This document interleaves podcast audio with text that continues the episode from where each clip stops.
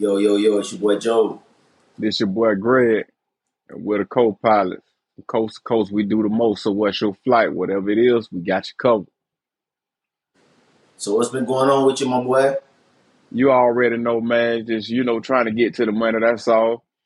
And, hanging out with the fam, sports in the process, you already know.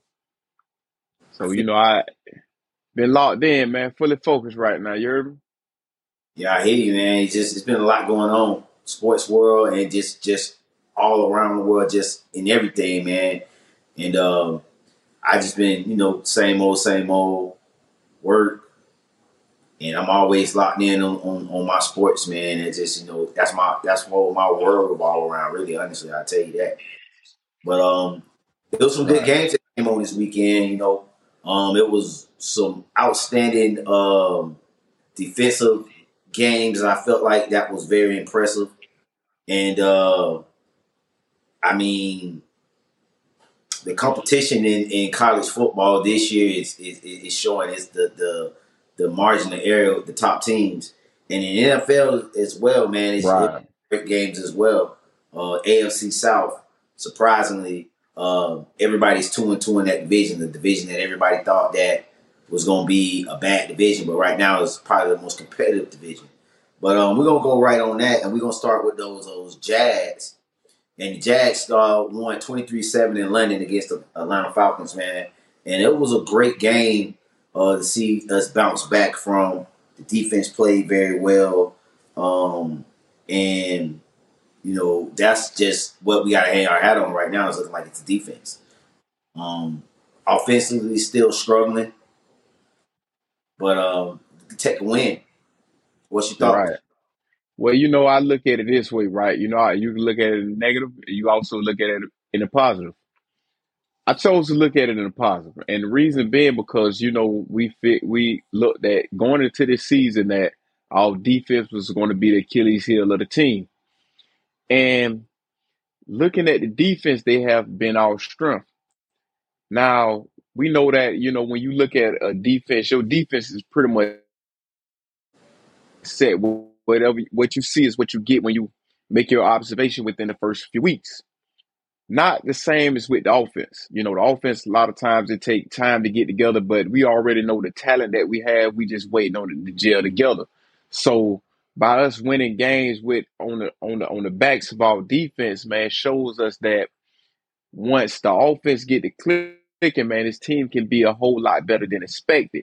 We got us picked as, going to the playoffs. We got us winning, winning the AFC South in a weak AFC South division. But if things going to clicking, man, it look like we can make a major push in the postseason. So. And we already know that sooner or later the offense is going to get it clicking. We got a couple of injuries, a couple of players out, with Cam Robinson expected to be back this week. Zay Jones, he hasn't been playing the last 2 weeks. So, and he's also a big part of our offense as well. So, when things get it clicking, man, we can expect a whole lot more out of this offense. For me, my thing also with this is that my concern is the O-line. I mean, we keep talking about we just waiting for the offense to get going, but protection, it starts with protection. You got to give Trevor time to throw the ball. Protection issues is something that, after Cam Robinson come back, we'll have to see. I think once Cam Robinson gets back, this is going to be what the offensive line is going to be for the rest of the year. Gonna be a great offensive line, or it's gonna be a line where teams may be able to get after it with us if we don't, change up our routes receiver wise. But right now, man, it's not to be desired, man, because we was able to generate points, but against elite teams, man, we gotta be able to play better. And looking at the two losses that we've had so far with competent quarterback play. That's been an issue. So that's my thing about this offense is that when we're playing better teams and better quarterbacks, the offense is going to have to be able to play complementary football with the defense. Right. What you gonna say? Oh, damn, I forgot what I was gonna say. Oh yeah, like, you know, one of the things I saw like with the O-line was this, you know, is that, you know, I seen like, you know, we played a little better with pass protection than, and it was more so being able to get push up front for us in the run game. That was a major concern, you know, playing against Atlanta. And we wasn't able to get no kind of push up front, and that was a big concern. And we also had that kind of struggled with that against Indy, if you remember week one. You know, it's like both sides of the ball, the line was getting pushed around. But we should be better with Cam Robinson coming back, and you know, also too, man, you know, with good coaches know how to make adjustments, you know, and cater to the strength of their players. So not saying that we're going to have a wall to protect Trevor this year. You know, I think we still have some building to do. But I think, you know, with the coaching staff that we got, you know, I say all line will go in the right direction as the season go on. I hope so, man. One thing I will say about this game that I noticed moving forward that we need to do is that the Jags need to run Trevor a lot more, man. I noticed that once Trevor was running a lot more, that defenses had to honor that. So that opened up more passing lanes for Trevor. So I'm hoping that that's something that we saw in tape. And we can say, hey, if we can get Trevor running and we can make them respect his legs, and you got to give a spy. Now you got to give extra attention to Trevor. I think that's can open up to the offense and get the offense going a lot better. Because once that happened, you seen we went right down and we was able to produce points. Another big thing is the defense. We can't expect to get 2 turnovers plus a game from the defense. So even though the defense played lights out, we gotta just know that our defense is not going to set us up like that. We're just going to put more pressure on the offense, and that's why I'm so concerned about the offense clicking. Hopefully this week, now that we got an extra time in London, we don't have to travel, we got a few little extra days, we can really lock in and be ready for this Buffalo team, which looked good on Sunday, man. Right. Speaking of Buffalo, you know, me, myself, man, I'm hoping to have a repeat performance when we played him the last time, you know, when Josh Allen had that game, man, where he came away with, you know, an interception, a sack, a fumble recovery, you know, all that there. So I'm hoping that he can repeat the performance that he had last week. Hope so too. But speaking of this Bills team, they're coming in looking good against the Miami Dolphins. I mean, they dominated, and I thought everybody, including myself, I thought Miami might maybe be able to win that game or keep competitive, but they just blitzed those guys from out the gate. My concerns is going into this game is, again, can the offense generate enough points with these Bills offense? Because we know you're not going to keep Josh Allen out of the end zone. So, Can we play up to the level that we play against Josh Again, Pat Mahomes, the defense, can even rise to that occasion? I think if we can rise to that occasion, that we have a good chance. But we're going to have to play at that level in order for us to give us a chance to win this game. I think most importantly, man, we have to have a spy on Josh Allen. You know he's going to try to run. Know he's going to have design plays for him to run. He's going to use his legs. And I think, man, that's something we're going to have to be on the lookout for, keeping a spy on him. You know, I believe that Tyson Campbell will be able to hold his own against Diggs. You know, that's going to be a tough task for him, but it's a big task, man. But at least eliminate the quarterback running the ball. You know, I believe that's the biggest concern. I think that would be the key to the game. You know, some things we're not going to be able to prevent. James Cook been looking good this year too. Yeah, he have. He have. You know. But I think that's the key though, man. Just eliminate, because you got to think about the plays that a lot of times these design runs or with Josh Allen running, that's to get yards on third down, on third and long situations, you know, things of that nature there. So that's going to be important for the defense to get off the field, you know, on third down situations, man. Get off the field. Yeah, that's very key. We was able to get off the field on third down this week. Definitely going to have to get off the field on third down playing against the Bills, man. That's going to be a game with very little margin of error. Two teams I think we're at a point where right now the Bills receiving all the praise. They're one of the teams, top teams. But you got a Jaguar team that's trying to find our identity, trying to say, okay, what this team is going to look like for this year. And I think it's going to be a good-ass game, man. It's going to be a great game. Right. I'm looking forward to it, man. Hopefully we can score a little bit more points on the offensive side of the ball, man. Don't want it to be no shootout, though. Definitely don't want that. But if it comes to that, man, we'll see, man. And speaking of other teams that was in the AFC South, man, how about the Houston Texans, man? They looking pretty good.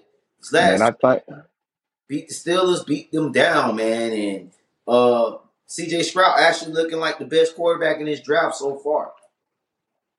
Man, I think, you know, Houston is putting everybody on notice right now that we're our team that contending, you know, and they looking good on both on both sides of the ball.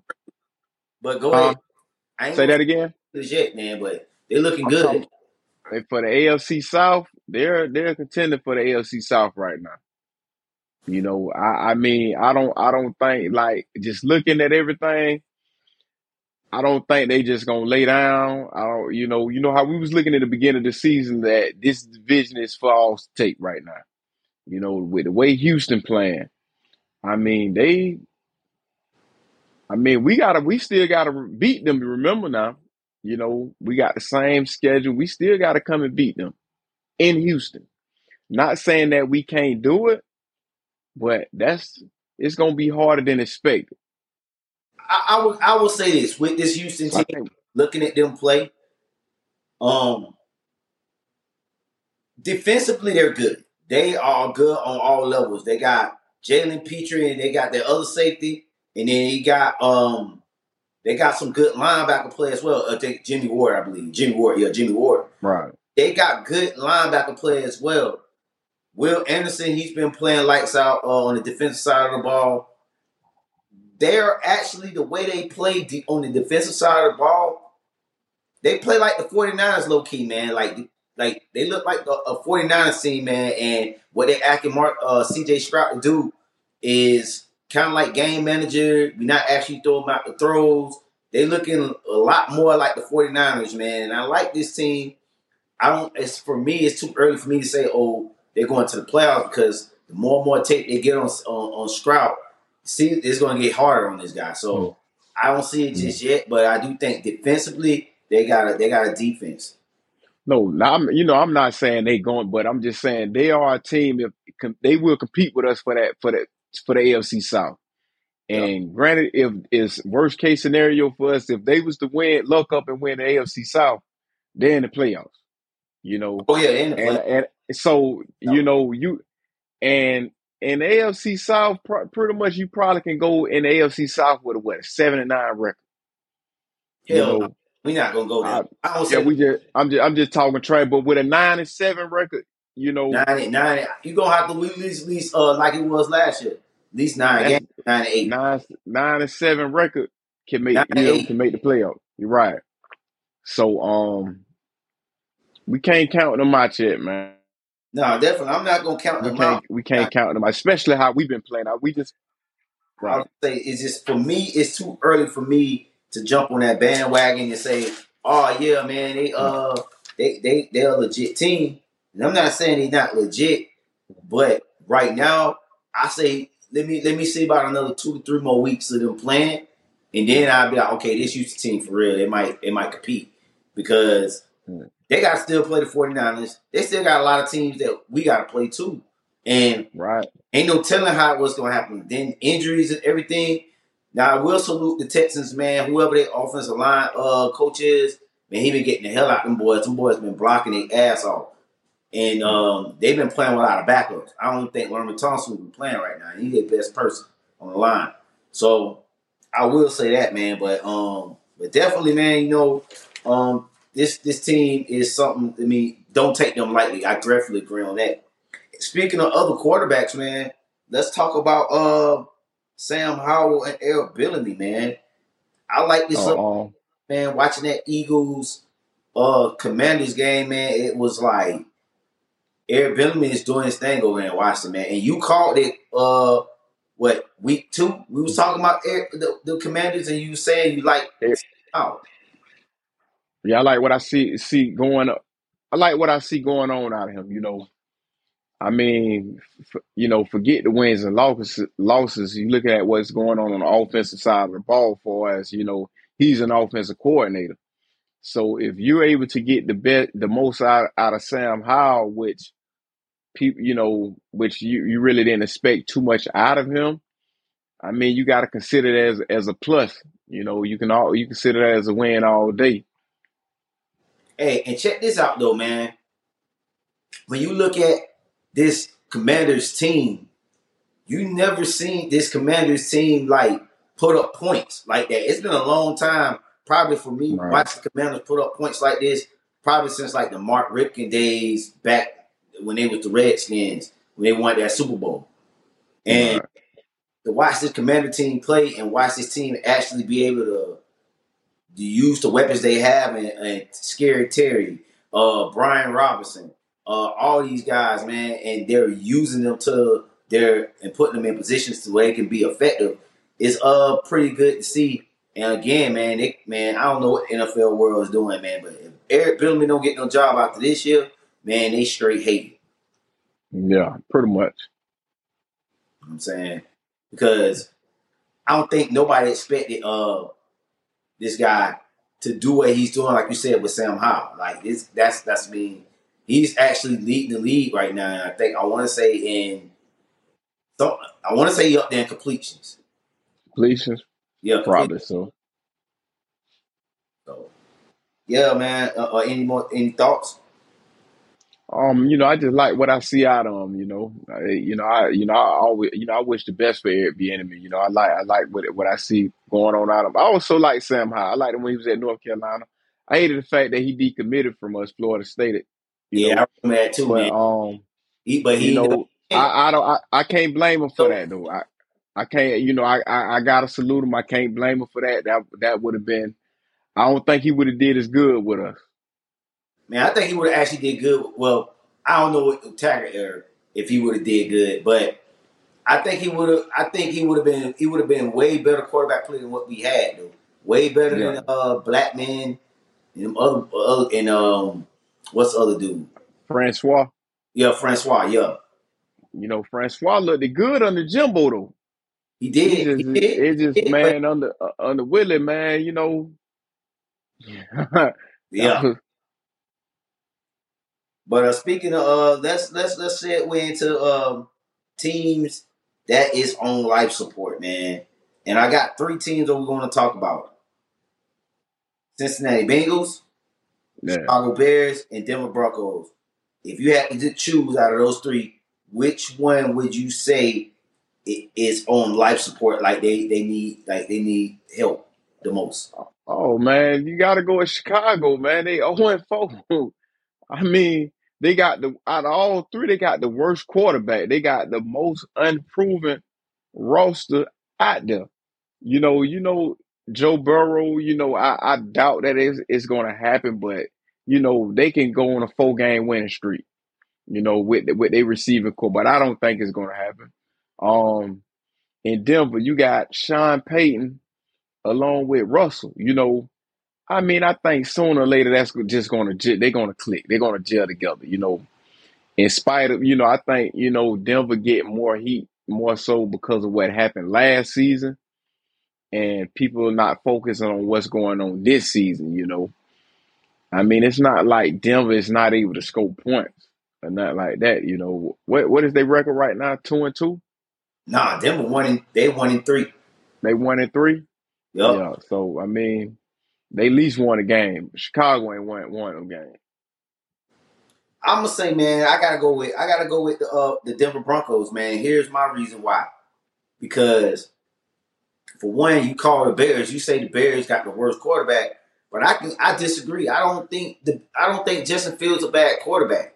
I mean, no, he's not a bad. He's just the worst out of the three. Yeah, he's the worst. But look at, they got him a defensive coordinator as his head coach. Right. I mean, they're not. It seems like they're not putting him in the best position to win, and like then using his strengths to make them, you know, better.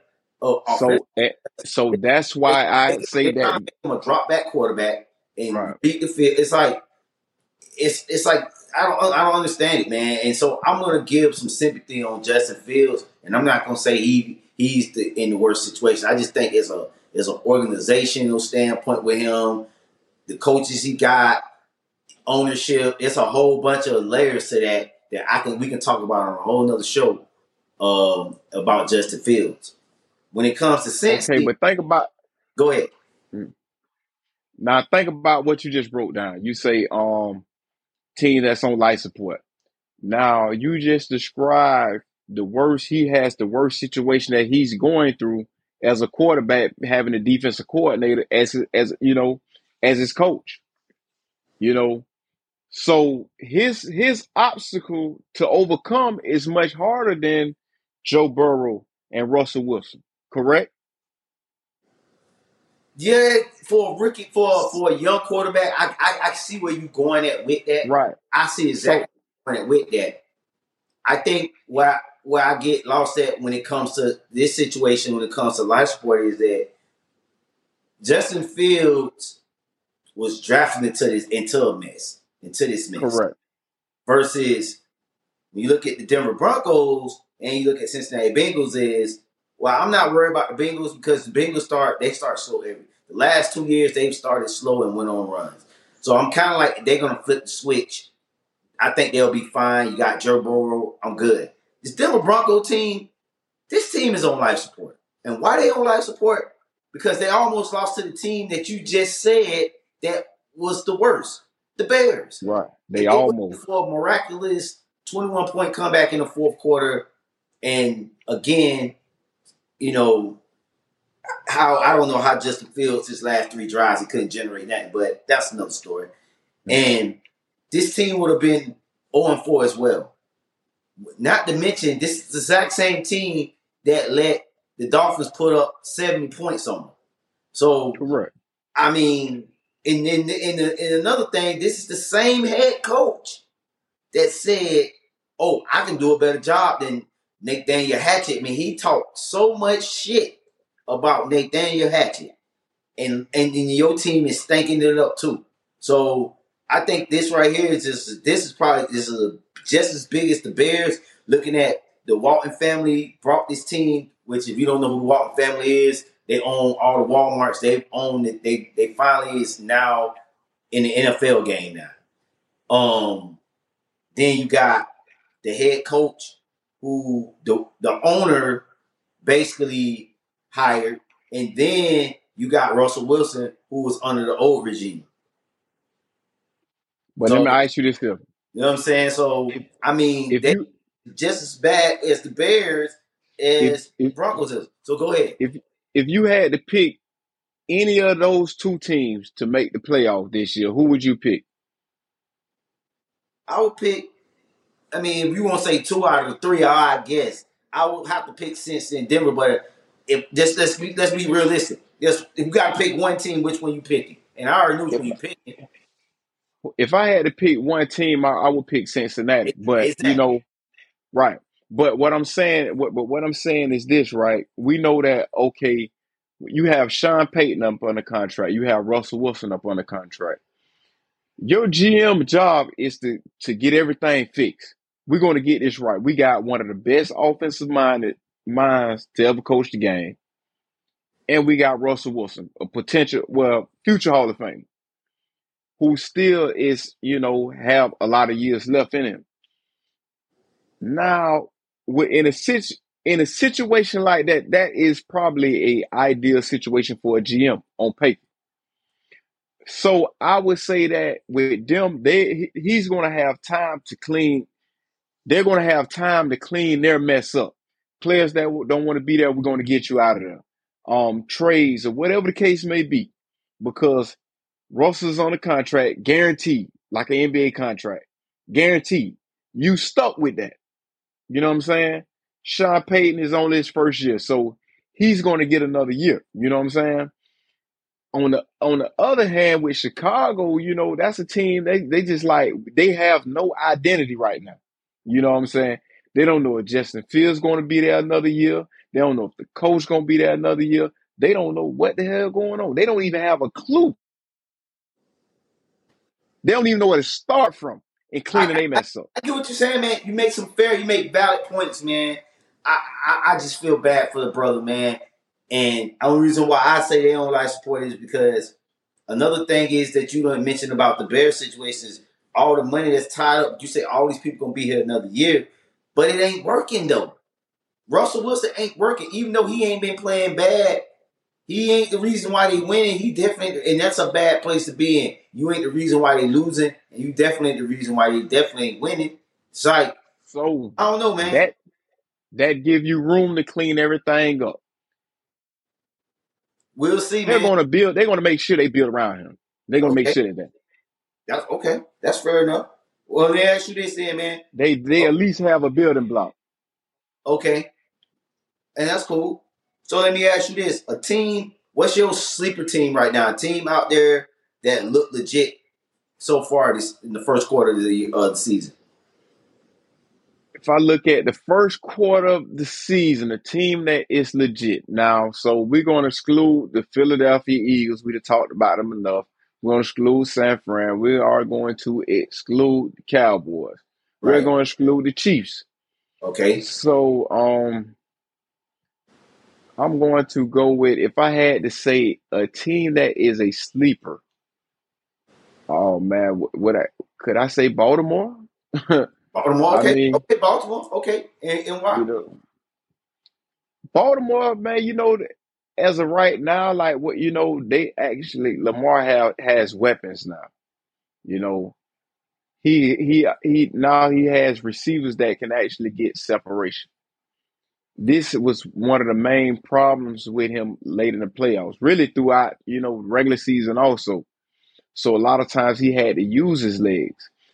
One of the things I have seen Lamar doing, and it shows that he has matured, that he continued to look downfield. Even when he rolls out or about to run, he keeps his eyes downfield. Where at the last minute, if he want to throw the ball, he can make that dump off, and which I have seen, you know. So, but I will say this though, man.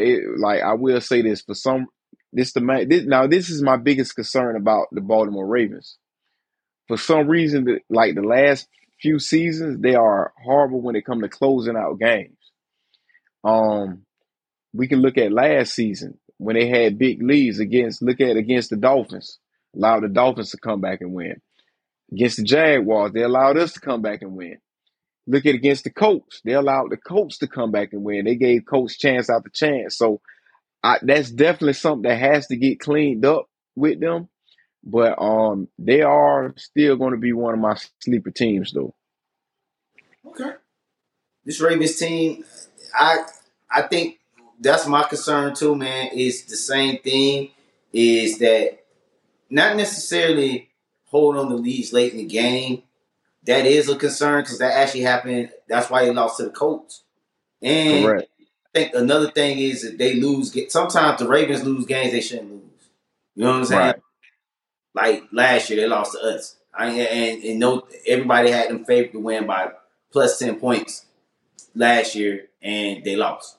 So yeah, they was up against us. It was up against us. You see what I'm saying? Double-digit lead, and they lost that game. So it's like, they lose games they shouldn't lose, and the late quarter lap collapses are two concerns as well. But the team that I picked was, and they're not really a sleeper team, but they're a team that at right now they look legit. Is I like the Detroit Lions, man. They've had a press win. Both primetime games they played in, they look good. They look good against the Chiefs, and then they look good on Thursday night game against the Green Bay Packers. So I think this team is for real, and I think they're going to be the team to beat in the NFC North. I don't think no one's going to get close to them right now. Kirk Cousins and them, they're not looking too well, and I think right about that whole Dalvin Cook thing, it might be biting them in the butt right now. Yeah, man, one thing, I noticed, that was just something I noticed throughout Kirk Cousins' career. A lot of people like to say Dak, man, he needed Zeke to play, you know what I'm saying? Dak can't win without a running back, but, man, this can be said for Kirk Cousins also. You look at it like, man, now Kirk Cousins is a good quarterback, but, man, and really, I don't even say this just to throw shade on Kirk Cousins or Dak. I say this to say that throw shade on the entire NFL by saying that you have to utilize the run game. A lot of teams don't want to pay running backs. They feel like we could just get a running back anywhere. Where's the run game on this team? We know what Dalvin Cook can do. We know what he can do when he's on the field. And didn't they just sign a running back too? I want to say they signed Cam Akers. Yeah, they got Cam Akers. I think they made a trade. They made a trade with the Rams for him. Right. So and that's my biggest thing, man. It's no shade on the teams or whatnot. It's really more so shade on how the league is in general. When how the running back position is how it's looked at, right? Mm-hmm. So I think that, man, they should start looking into this and considering that, man, maybe we need to start paying them something, because, was any of these guys offered a long-term contract or anything, Well, I think what's his name was offered one, he turned it down, though. I want to say Austin Heckler might have been offered a long-term deal. He got hit, went down. Then Saquon, he took that 1 year franchise tag deal. And you look at the games with him. Look at they paid Daniel Jones, but they didn't want to pay him, and he's the best player on their offense. Yeah. It's not even debate. Daniel Jones. After playing in New York, he may be a backup. I ain't gonna call him no backup, Daniel Jones, man, because a little bit like watching that game last night, man, he don't got no protection, man. Like they don't be blocking shit, and I'm talking about, man, it's like soon when you hike the ball, he got people like in the backfield. He don't got no time, man. So I'm gonna give Daniel Jones, but I also too think that the tape is out on Daniel Jones too, so people playing him different now than what they played last year. But I'm going to say this, though. You look at the last few seasons, if I go back and look at it, since he's been in the league, he's never been that impressive to me. He looked like he regressed, too, because he had a little fumble issue last night as well. Right. My biggest thing with, one of the things that I liked about him, he played with heart. He ain't scared to try to make a play, but he's a hell of an athlete, but he's not a hell of a passer like that. You know what I'm saying? He's not. He got drafted to be a hell of a quarterback, not a hell of an athlete. I feel you. And we're gonna take a quick pause for the calls, and we're gonna segue to our sponsor, Doobie. Doobie is the best online energy drink, fastest online. Save you a lot of money from buying those cans from Red Bull, Monster, and all that. Save a lot of money. Go to doobie.gg and receive a 10% discount on your first order using the code word CoPilots. Doobie.gg. And we're going to segue because you were talking about Hartman. And let's talk about this fight, man. Your boy, man. Janelle, Charlo, man, he had heart getting in that ring with Canelo, but he that ain't it, man. That wasn't it right there, man. That was not it, man. And it looked like his strategy was, oh, I'm gonna try to fatigue him. Maybe he'll get tired in the later rounds. I'll take advantage. And that shit didn't work, man. Cause Canelo was on one on Saturday night, man. It just looked bad, man. One thing we gotta understand: Canelo, one of the best. You know, he's one of the best out there right now. Could be the best pound for pound fighter right now. You know, some people may say Bud Crawford. Some people may say somebody else, but I mean, I would say, man, Canelo has more of a track record. You know, he, like, I mean, this dude here, man, and I was watching that fight, man. I'm looking at the power blows that were thrown, man. Like, it's like when he was hit, it's like it didn't even faze him a bit. Yeah, you know, I noticed that too. Because, like, when Charlo threw his power shots, it looked like Canelo was eating them shits. Like, dog, your power, dog, you ain't got no power. Like, I remember he hit, and I was like, oh, damn, Canelo called him. No, I'm like, Charlo called him. And it like it didn't even phase him. Didn't phase him, yeah. I noticed that too.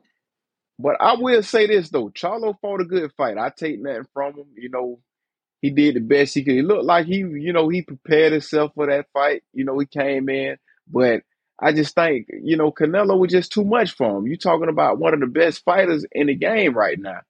You know, and you know he did good by going to a decision. Now. I mean, the fight didn't get stopped. That was good. Right. They didn't stop the fight. I think for me, looking at the fight, it was more so like, damn, Charlo, bro, you ain't even like try to like go out like swinging, like you ain't take no chances. It was like you was too scared to open yourself on any vulnerabilities because you're scared of his power. Once he made you take that knee, it was like, but I'm just gonna try to survive. You was in survival mode, man. You ain't let your fans go. He wasn't fighting the fight that I thought he was gonna fight. But see, you gotta look though, guys. I thought he would take advantage in the later rounds. Yeah, you gotta look at it like this here, right? You know, and it's just from a Boston perspective. You know, Charlo is a boxer. He's not you know, it's different between being a boxer and being a fighter. You know, a boxer, you're going to use his IQ. When it's not there, it's not there. You know what I'm saying? So just trying to go in and just, like, brain the fight, you open yourself up the more, and you just called it out. You make yourself more vulnerable, you know. So the only thing he could do is really defend himself and try to get in where he could, because this a whole nother animal, man. You know, it's one of them things where it's like, you know, everybody got a game plan until they end up. You feel me? Right. And I'm pretty sure he had a solid game plan. I'm watching the fight, like, you know, he did what he could. He came with it, but at the end of the day, Canelo was just a better fighter. You know, he was just the better fighter. It's like, you know, you could come in and try to, but when it's not there, it's not there. Let me ask you this though, Derrick James, boxer. He was the boxer for this fight, the trainer, and he was the trainer for the fight for Terrence Crawford. Man, it's not looking good for Derrick James. Man, he won boxer trainer of the year. I think it was last year or either the year before. And so he must be in that Texas area then. Yeah. He's a Texas guy. He from Texas, man. And it's not looking good for him as a trainer. You two of the biggest fights of the year, and you didn't win not one of the fights, man. I don't know, man. I think his credibility as a trainer is gonna take a hit. I would think. Based on like, dang, you know, you had all this time to get these fighters ready. And these fighters, and it's not like they didn't just like they lost. Like, okay, like dang, like man, it was controversial loss, or man, it was close, man. It could have went either way. They got dominated in both fights. Charlo got dominated Saturday, and Errol Spence got dominated in his fight. So I mean, from a perspective of another, from a trainer, man, I don't know, man. I just think that's a bad look. All right. I think it's more so from the Bud Crawford and Errol Spence fight. You know, I think the way that fight went down, you know, more so, you know, with that one now, I believe that would be more of a bad look. You know, now when you say Charlo and Canelo, I wouldn't say that was a bad look, but when you combine both of them together, yeah, it makes it look bad. Yeah, man, you see what I'm saying? Like, combining both together, and you was the trainer for both of these fighters, right? And the way the fighters look, man, it's just like, man, I don't know, man. And then now I think he has either Ryan Garcia, he got another guy that's under him now that he's going to be training. So hopefully. Right. Around with this other guy, but man, them two boys right there, man, I don't know, man. And there's been rumors that Errol Spence is going with Roy Jones and somebody else for his trainer now, for his next fight. Okay. So we're gonna get into college football, man. That's our last segment of the night, college football, man. We're gonna roll right into it, and let's talk about LSU. They've been always a big disappointment to me, man. And here's why. They hired Brian Kelly. Brian Kelly, you know, left like a thief in the night from Notre Dame, just like he left a thief in the night from Cincinnati.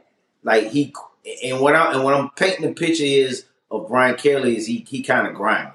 Like he ain't gonna hold it in his word. So he came and got this job at LSU, hyped these guys up. He thought, well, I'm in the South now, man. I'm in the hotbed of talent. All I got to do is just go out there and just – I really don't have to – I got to coach, but I don't got to coach like how I had to coach at Notre Dame because these guys are just going to ball. And, again, it bit him in the ass. It bit him 2 years in a row, LSU against us. And then, again, this year – it bit him again with the Ole Miss. 2 losses in September, and they already out of the national championship picture. Same how it was last year. I think Brian Kelly is a good coach, but I don't think he's a coach that's going to get them what LSU is expecting. What LSU is expecting is national championships. Brian Kelly is not a championship caliber coach. I hate to say it, he can win you a lot of bowl games, but he's not going to be that guy to get you to the big game. I'm just going to say it, man. Second year, we saw it. We saw this show. He's not a natty daddy. Yup. So, another take is, man, Duke. I think this Duke team is for real, man. I think they lost their quarterback. They played against Notre Dame defensively. This team, hey, they not gonna be no pushover in the ACC this year. No. Now, I think for us they gotta play Duke this year too. Yeah, we play them boys, man. We are gonna have to be locked in with them. I think we played them out of the Virginia Tech game. Yeah, that's gonna be a hard game. Now, don't get me wrong. With this Duke team, they can be stopped. But my only concern about this Duke team that would present problems with Florida State is the mobile quarterback. Them running, man, like the last mobile quarterback ate us up in Boston College. And then I'm looking at how teams are neutralizing this guy, and I'm like, why we struggle with him? So I don't know. Right. But this Duke team is, man, watching that game against Notre Dame, I walked away very impressed with this team, and I didn't know that the defensive coordinator, he was the guy that's the head coach with Duke, was the defensive coordinator at A&M. And that's why A&M defense took a dive, because that guy took that job over at Duke. Okay. You know what I'm saying? But another take on the college side is Colorado, and let me know if you agree with this. I think they're the 4th best team in the Pac-12. Colorado? Yes. After watching the play against USC, I mean, yeah, you got Colorado. I mean, well, you got USC, you got Oregon, and who you would say Washington, Utah. I say Utah the third best team in the Pac-12. That's fair right there. And then I would say I give Colorado the fourth best team because I think between Oregon State, Colorado, and I forget the other team that they said was pretty good. I think Arizona, they're pretty good as well. Right. I think those three teams are by the same level. Like, they can play each other. Like, now I do think Colorado of those three teams are probably the least of the teams, but I think all three of those teams are about right at the same level, and they're all those probably compete for like four best. Like, watch how all three of them teams finished in the season. Like, I guarantee, like Colorado, Arizona, and Oregon State, they're gonna all kind of finish with similar records, like between 6 and 8 wins. They're gonna all finish with those teams. Mark my word. Say Colorado finished with 6? Between 6 and 8 wins, yeah. 6 to 8? Oh, I thought you said 6 to 8. Yeah, between 6 and 8. Oh, okay, I got you. 6 to 8, yeah. 6 to 8 wins, yep. Another take, man, is USC. USC, man, it looked like bad defense. Yeah. I mean, it's just horrible, man. What's your thoughts on any of these states? Well, to give up that many points in the second half, you know, against a team that got dominated by Oregon up front, which clearly you are a bigger team up front, a stronger team up front than Colorado. To allow them to make a second half, you know, to try to make a comeback in the second half, I mean, you either got too relaxed or you got out coached in the second half. You know, I think so. Yeah, so you have to, man, and you know, NFL is different, but in college, man, you pretty much got to make a statement. When you win games, you got to make a statement, man. We here, you know, also with the rankings and all this here, you know.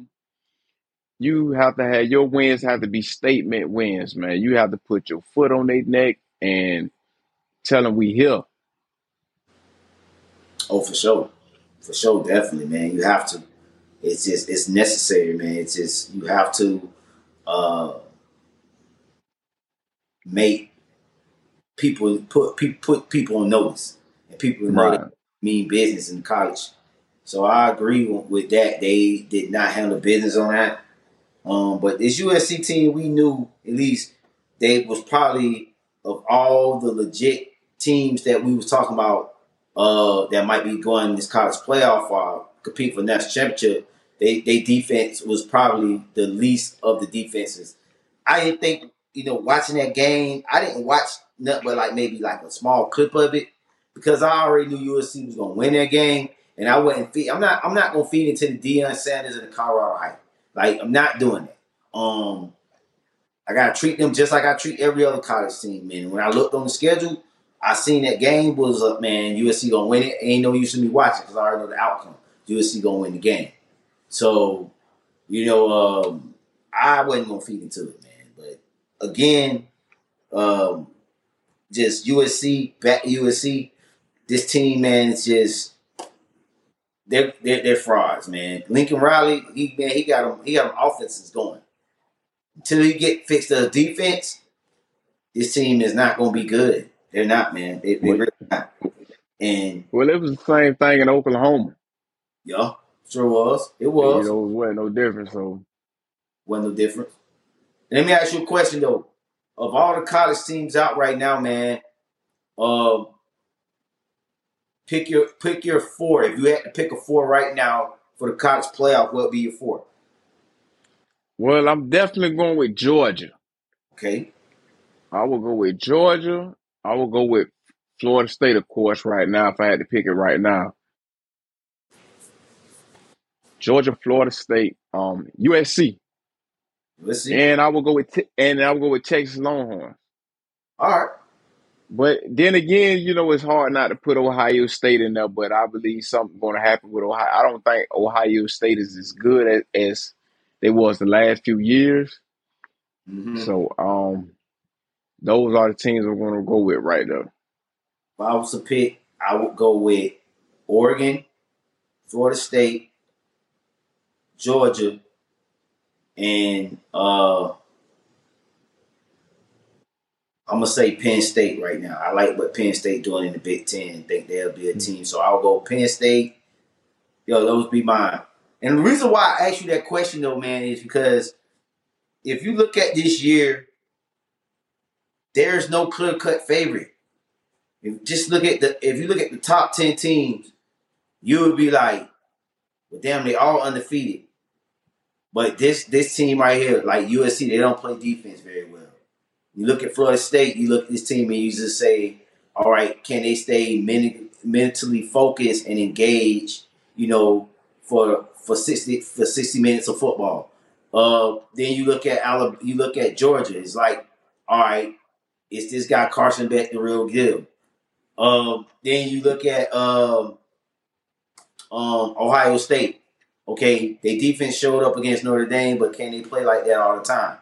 It's like so many questions that have to be answered, and it's still early in the college football world, man. But I actually like the space that we're in when you look at the way the game is going, because now Alabama got something to worry about. We ain't worrying about and you look at it, and it's, you know, so far, you know, we haven't really been talking about Alabama so far because they haven't been in talk.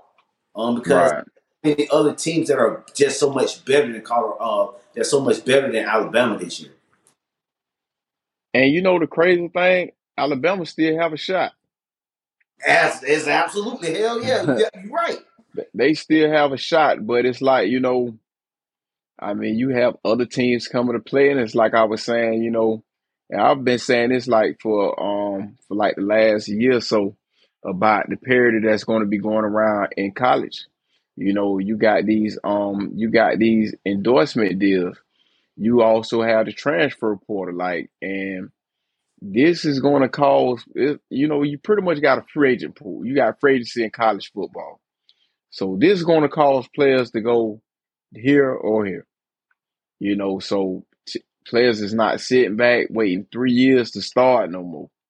They ready to play now. They're not waiting 2 years to start no more. They ready to start their freshman, their sophomore season. They want to be on the field their freshman year. Yeah. And I don't know if you they just passed this. You've read up on it yet? But Florida, they trying to pass an NIL law now for high school students to make it so they can get that paper too. Right.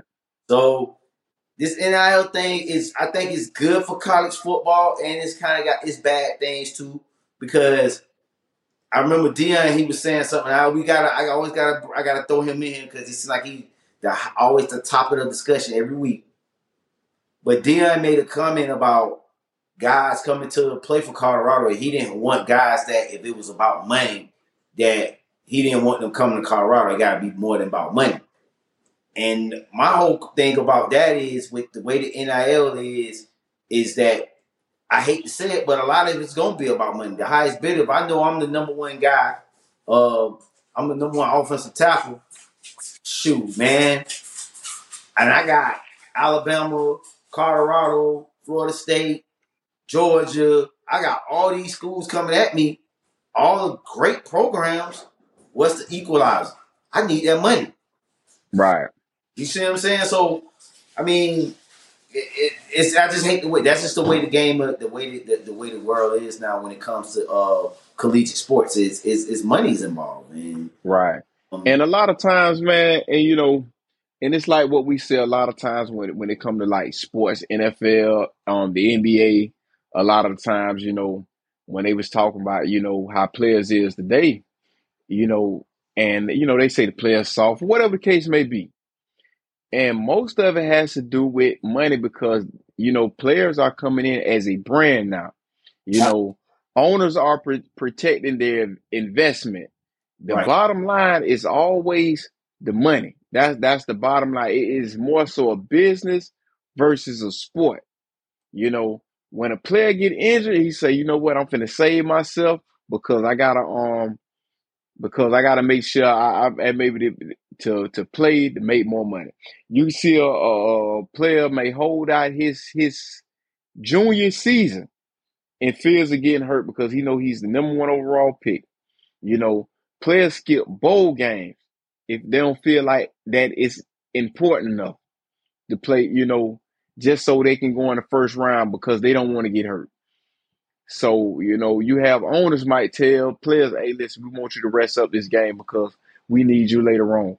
The bottom line, I'm going to protect my investment. What I paid you, I need you to be able to produce, be able to do what I paid you to do. You know what I'm saying? That's from the owner's standpoint. From the player's standpoint, I need to make sure I put myself in position where I can make me more money.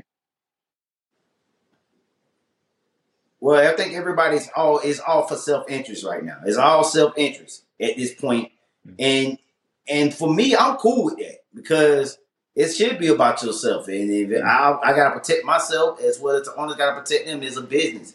And you get the game. Some people don't like it.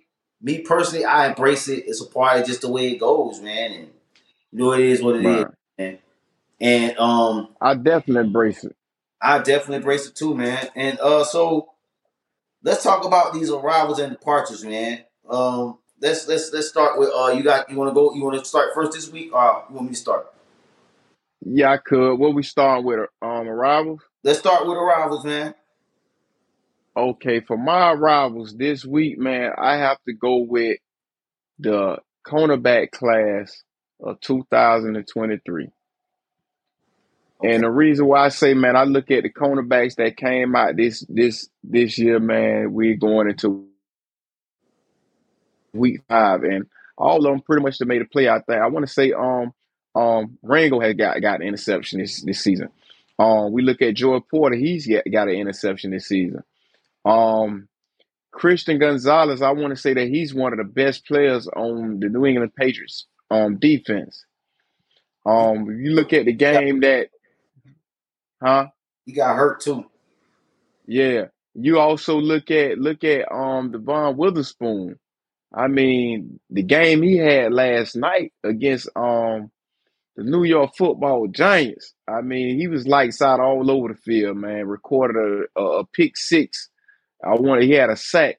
Man, I'm talking about I seen a mean hit he put on somebody too, man. A tackle for a loss. So he was all over the field, man.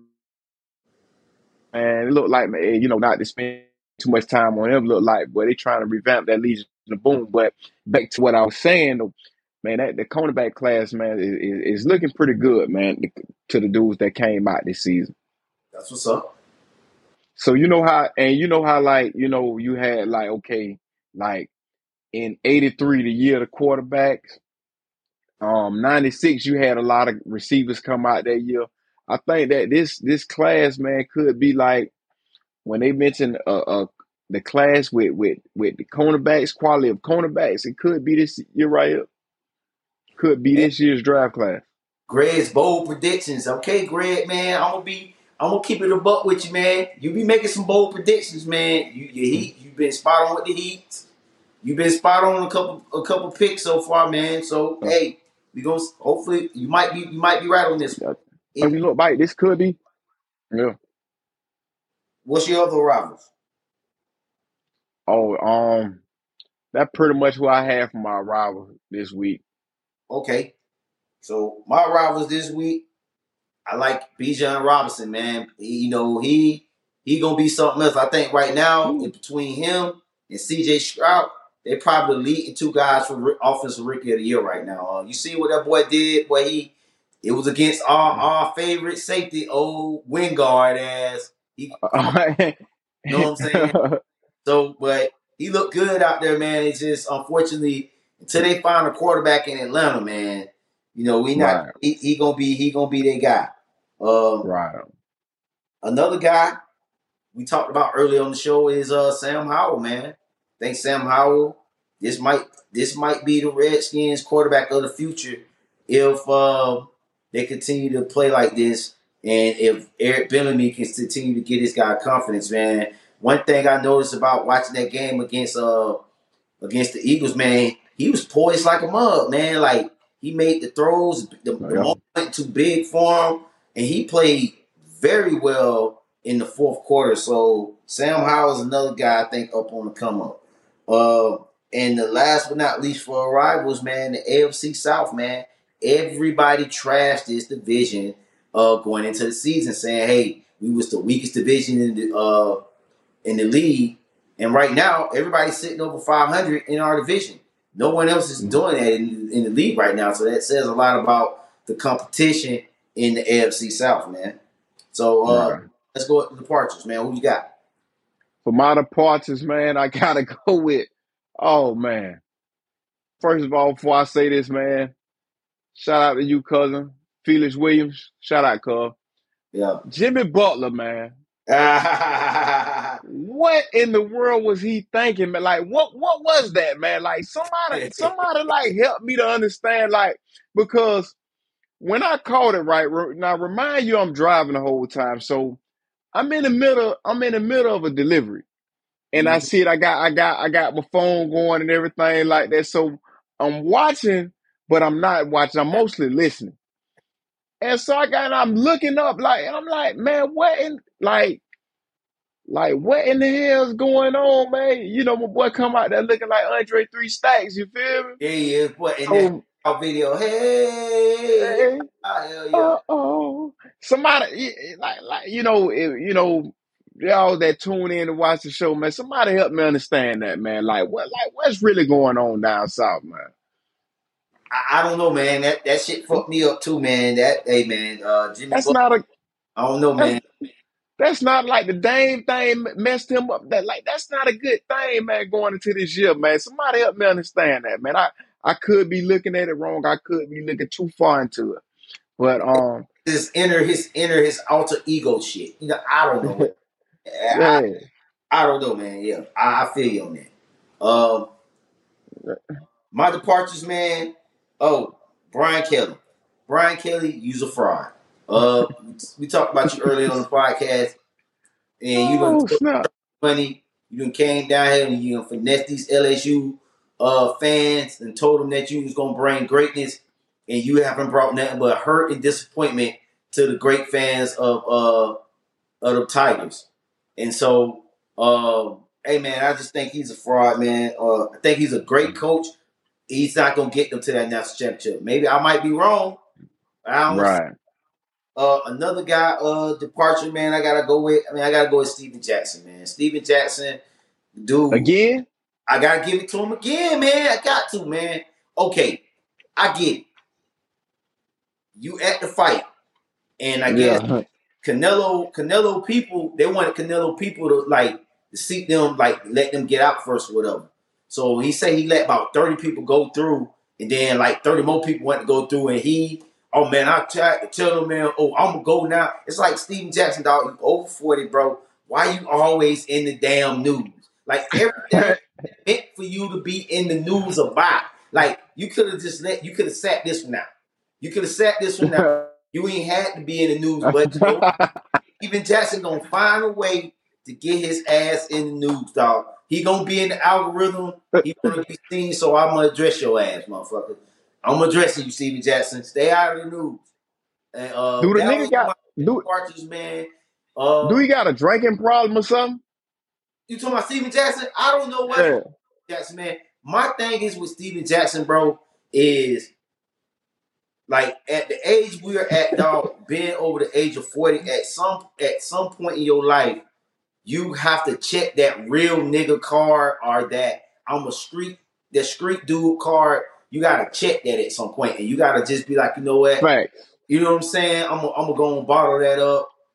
That's my past. But when you look at Steven Jackson, he gives off, I'm a real nigga. That's the vibes he give off. That's what he do. In this situation, that's what he was doing. That's exactly what he was doing. It was like, oh, I told security guard, they ain't gonna put their hand. Like, bro, you ain't gonna do nothing, bro. If security guard put his hands on you, he gonna put his hands on you again. You ain't gonna do nothing. You gonna sit there, you gonna take it because you're a celebrity. You ain't trying to lose that bag. Like, come on, man, knock it off. Stop the tough guy shit. So, but yeah, man, but that's what it is, man. But any more thoughts before we get up out of here, Greg? Yeah, man, y'all make sure, man, y'all check us out, man. Y'all know we're on Facebook. You know, Joe Oliver. You got Greg Maddox Jr. Y'all check us out, man, on Instagram, IG also, man. And, you know, our YouTube channel. You know, Doobie Energy Drink. You know, they rocking with us. So, man, y'all continue to show the support, man. We appreciate it. Oh, we do, man. We definitely do, man. Shout out to all the subscribers, man, that has joined us over the weekend, man. We're almost to 4,000 subscribers on YouTube. The Co-Pilot Sports Group page on Facebook is growing. We over 200 members, and the brand is still growing, man. And that's all to all the people that listen, to everybody that subscribed to the channel, to everybody that's on the YouTube pages, Facebook, Instagram, IG, man. It means a lot to us, man. We want to thank you guys, man. We love you guys. And when I say we out, peace. Yeah.